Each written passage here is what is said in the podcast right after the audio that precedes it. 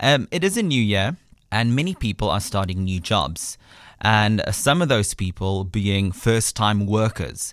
So many new people are entering the world of work for the first time. And I know I went through this about three years ago. It's a very stressful and daunting experience as you do not know what to expect. Um, so I thought it's so fitting at the end of January to chat to uh, a lady who works with young people, especially moving them from being uh, just graduated into the corporate or the workspace. She is the founder and director of Bold Curiosity. Her name is Celeste Stewart, and she calls herself a learning and people development consultant. And we tackled earlier tonight and addressed the obstacles that most young people people go through and, and how they can overcome that in the workspace. Take a listen. Now, Celeste, it is a new year. Many new people, young people, have started work already. It's the end of January, but uh, this is a massive transition from coming out of school, or more importantly, coming from varsity, being a freshly graduated. Yeah. Uh, a 20 something year old. What are some yes. of the obstacles young people have when entering a corporate or a, or a big firm? Okay, well, thanks, Renaldo. I think, you know, first up, I just want to say to every young person who's entering the world of work for the first time, congratulations. I know you're probably looking at this and thinking, like, yeah, it's, it's a big step, but you've, you, you're sort of going in the right direction. So, so let's get real fairly quickly and talk about the obstacles. Mm. And I, I think you, you touched on it in your introduction when you said making that shift from a student to a full time employee. I think we don't always recognize how big that shift is. I mean, as a student, the focus is very much on your academic performance, whereas in the business world, it's very much about um, are you contributing, are you meeting the um, the objectives that have been set out for you, are you applying the learning. So um, that that in itself is a huge shift, and all of the work I've done with young people has shown that that people do um, they they battle to understand how complex it is, and then have um, strategies in place to help them. So so that's the one thing. So, and very much leading on from that, I think the next big big obstacle is just understanding the corporate space. Mm. So understanding the culture in businesses, understanding the language and the lingo. I mean I remember when I first started working, I was literally making lists of acronyms because I just felt it was it was it was like a whole new language for yeah. me to understand. So just just I think understanding the landscape, understanding the business world um, is is the next big challenge. The third one, and it's it's actually one of my favorites, is um, learning to fail.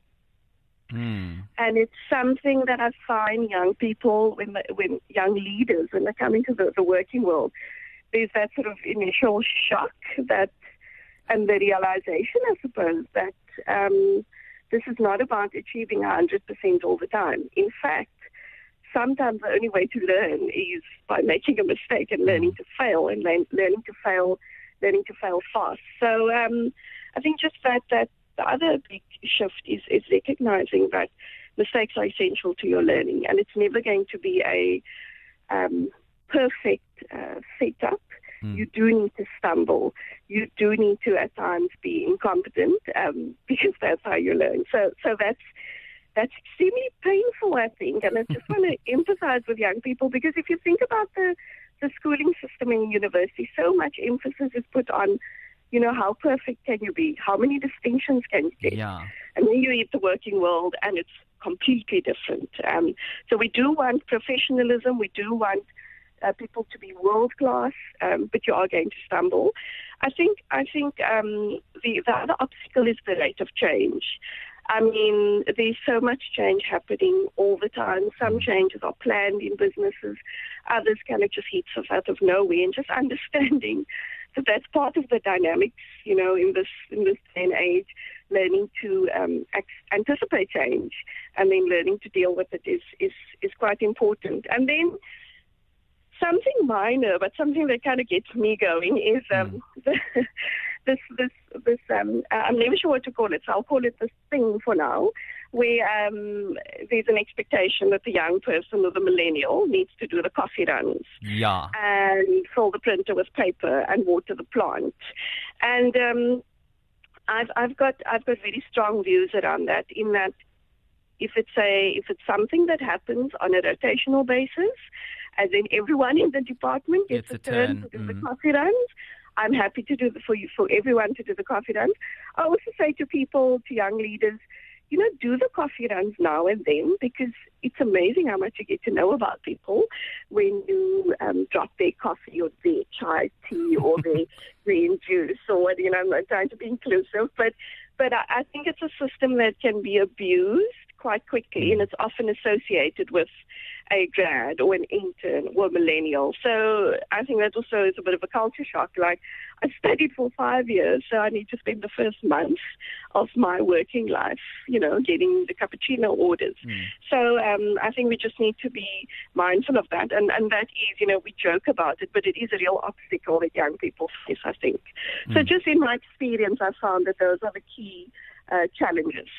I'm, I'm actually thinking back to about, I, th- I think it was three or four years ago. After I graduated, I also started in a, in a big corporate company. I had an induction week, and, and after the induction week, I, I was extremely nervous. And you mentioned Yes. it as one of your third points because I had the idea that everything I need to do needs to be perfect. And taking a look back, I think that sort of way of thinking about things actually made me work so much slower and actually Yeah. um, hindered my, my outsets and my outcomes that I needed to achieve. Yes, absolutely. So, so, so all of the research, the latest research um, around learning and and, and this this idea of the culture of of, of mistakes is that um, we need to be looking at a growth mindset as opposed to a fixed mindset.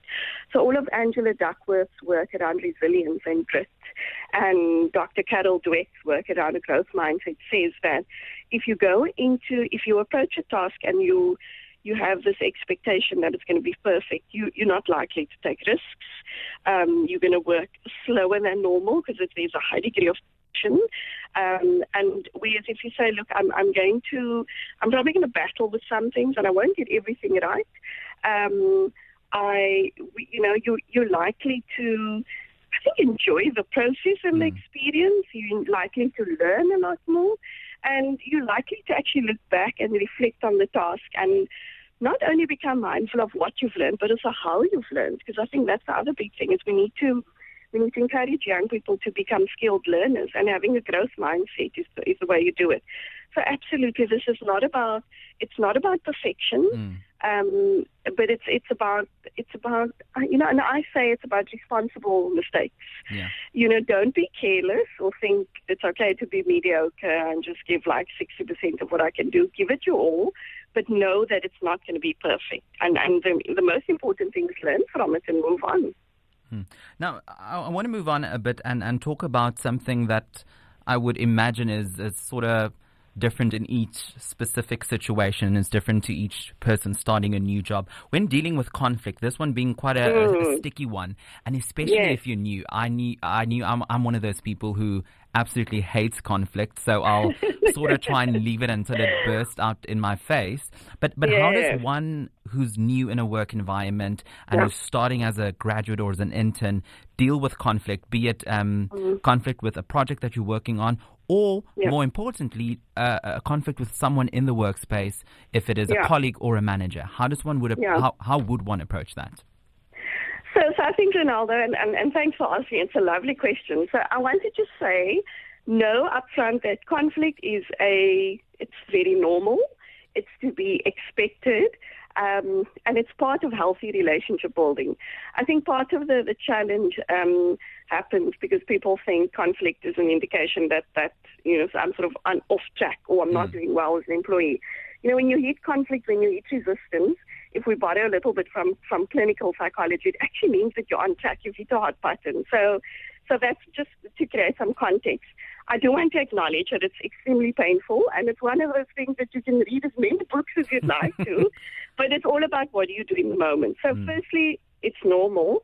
Um, secondly, it's essential for building healthy relationships. And the third point I want to emphasize is you know, it's not to be avoided.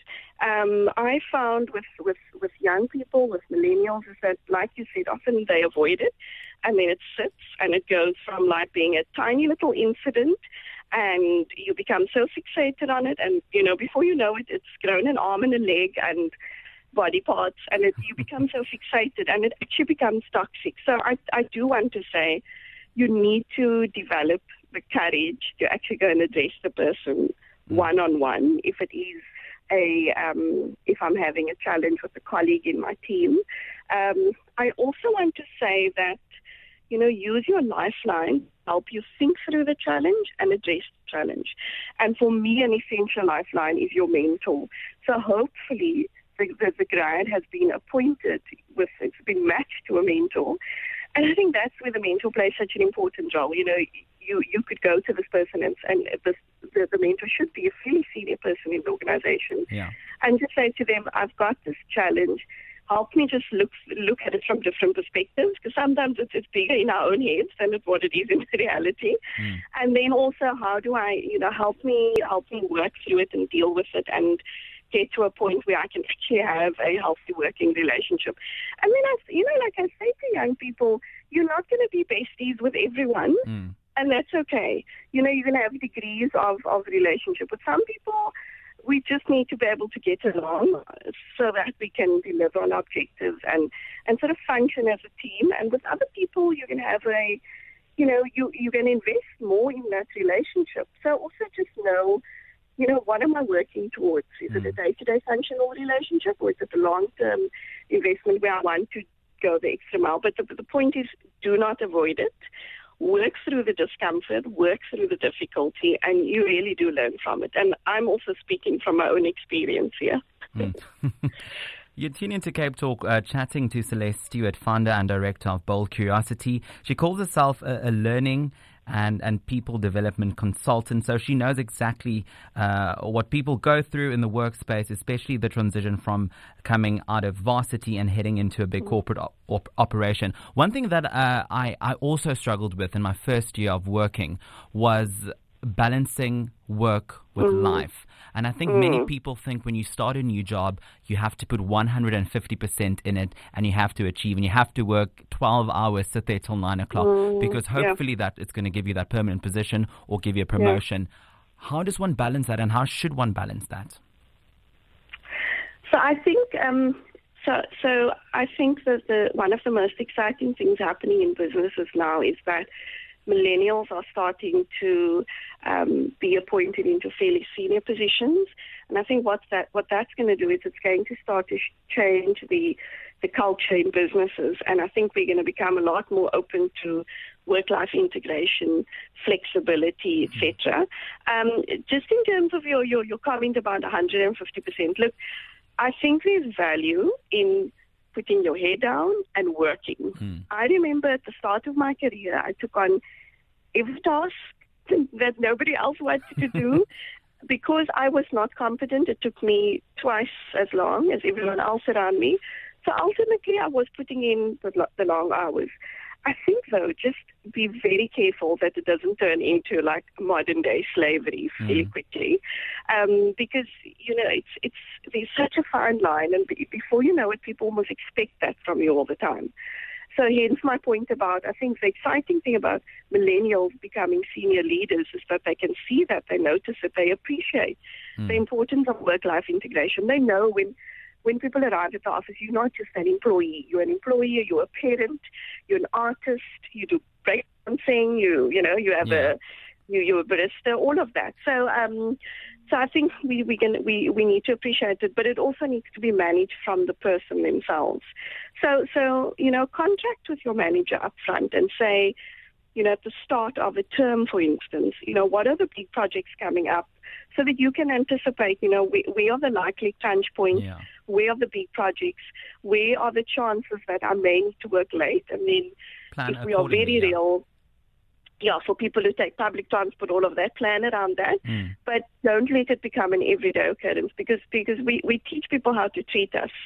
If we make it, if if we if we if we give them the impression that it's okay to work full 15 hour shifts every day, um, that's what's going to become the norm. And I think it should be the exception rather than the norm. Yeah.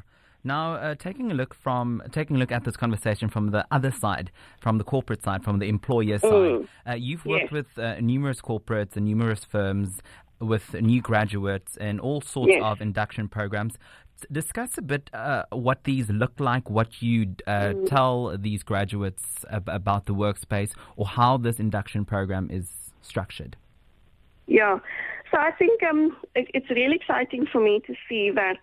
You know, a few years ago, there's a huge focus on, on recruitment and getting young grads into a business, and and there's a, there's an equal amount of focus now on what do we do with our young talent when they enter the business. Mm. So I've seen many things from a um, a program that's quite focused on the induction bit in the beginning, so lots of front end loading, so some workshops, uh, presentations, leaders in the organization coming to address the grads, and then the grads go out into the business, and there isn't much contact with them afterwards, so there's sort of that extreme. And then I think the shift that's happening now is that businesses recognize that we need to constantly support.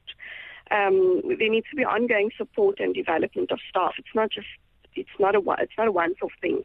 We also know from from uh, the the 70 20 10 framework of learning, 70% of your learning happens on the job, which mm. means we must create systems where there's continuous input, support, and development, and we also create spaces for people to learn.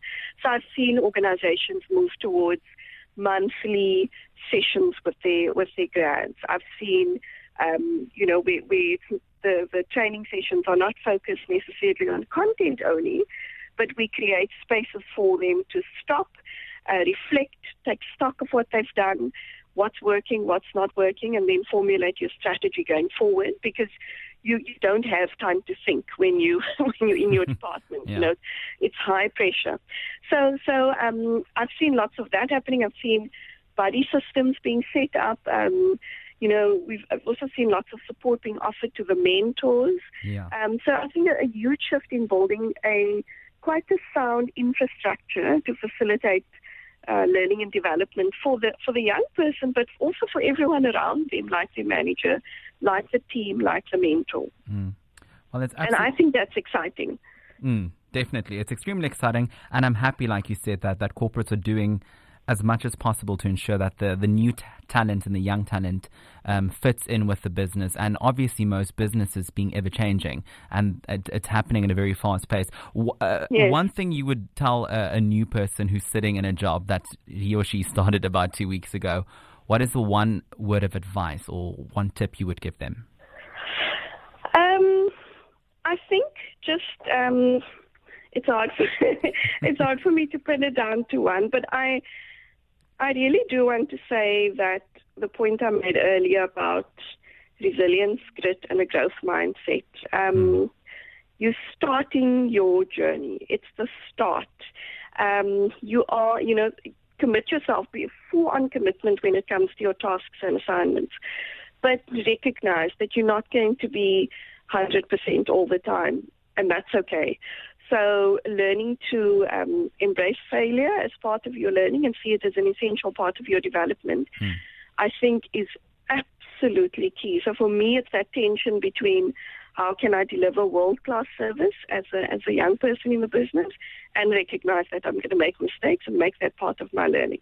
So that's, that's my, the, the essence of what I would say to a new person. Well, um, and be, be, kind to yourself. I think be mm. very kind to yourself. You know, despite what people say about young people and you know entitled and all this millennial bashing that I really don't support, yeah. is that young people put lots of pressure on themselves and they expect to be at the point of adding value fairly quickly, like within a month. And so they set very high expectations for themselves. So just yeah, embrace the growth mindset. And learning is a it's a journey, it's a process, and you're really just at the start of it. Mm. Well, thank you so much for chatting to us on Cape Talk, Celeste. And best, best, of luck with the, the future endeavors and, and dealing with these new, fantastic, talented graduates in, in new workspaces. Thanks, Renaldo. Thanks so much, and thanks for having me.